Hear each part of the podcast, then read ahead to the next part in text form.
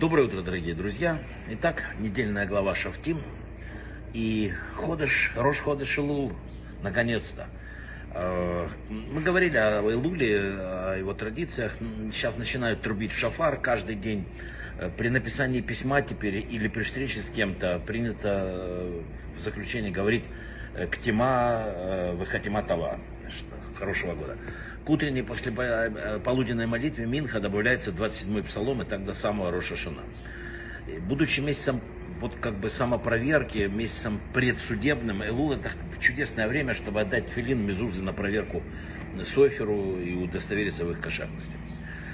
Теперь о недельной главе. Раби Яханан сказал, что со дня, когда разрушен храм, пророчество ушло у пророков и было отнято глупцам и детям.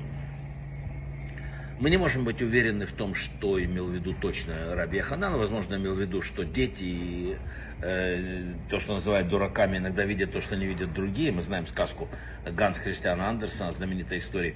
Часто бывает так, что король голый, а мы этого боимся сказать, потому что мы такие взрослые.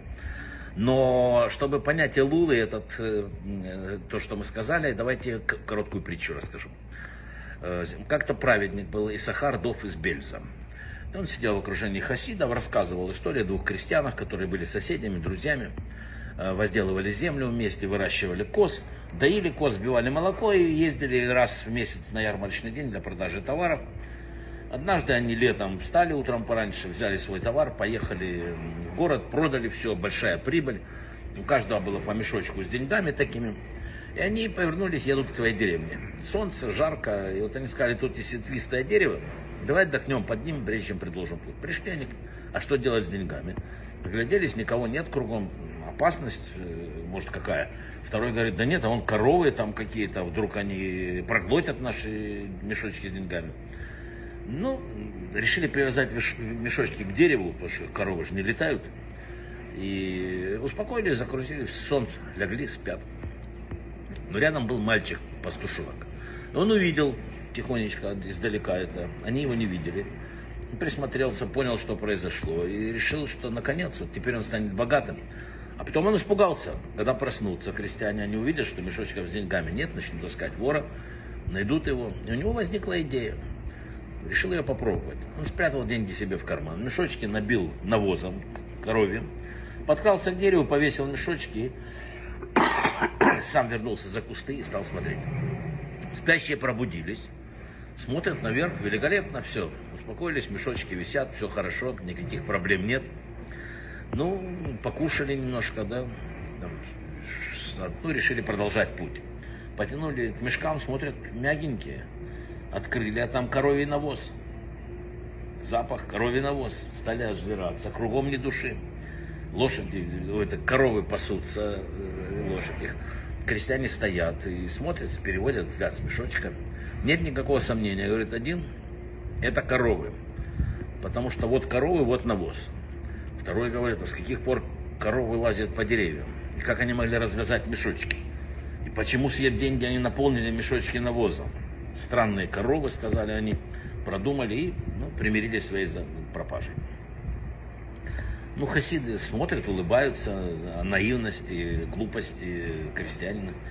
Только э, как бы сын самого Арона из Бельза, он стоит и белого цвета возле отца его.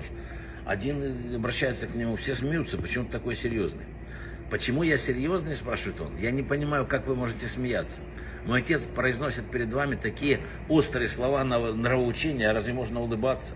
Ведь все это происходит с нами. У нас в руках есть огромное сокровище, наши планы, проекты на год. Мы строим замыслы, предпринимаем действия. Потом, к сожалению, и все происходит иначе. Колесо судьбы переворачивается. Мало того, что мы не, не зарабатываем, мы и теряем. Открываем мешочки своих надежд, своих планов, а там навоз. И мы удивляемся, не можем понять. Смотрим вокруг и смотрим, видим коровы. Да, теперь все ясно. Хотя не все, люди, не все. Корова не лазит по деревьям, не едят монеты. Что такое делать? Корова это только притча.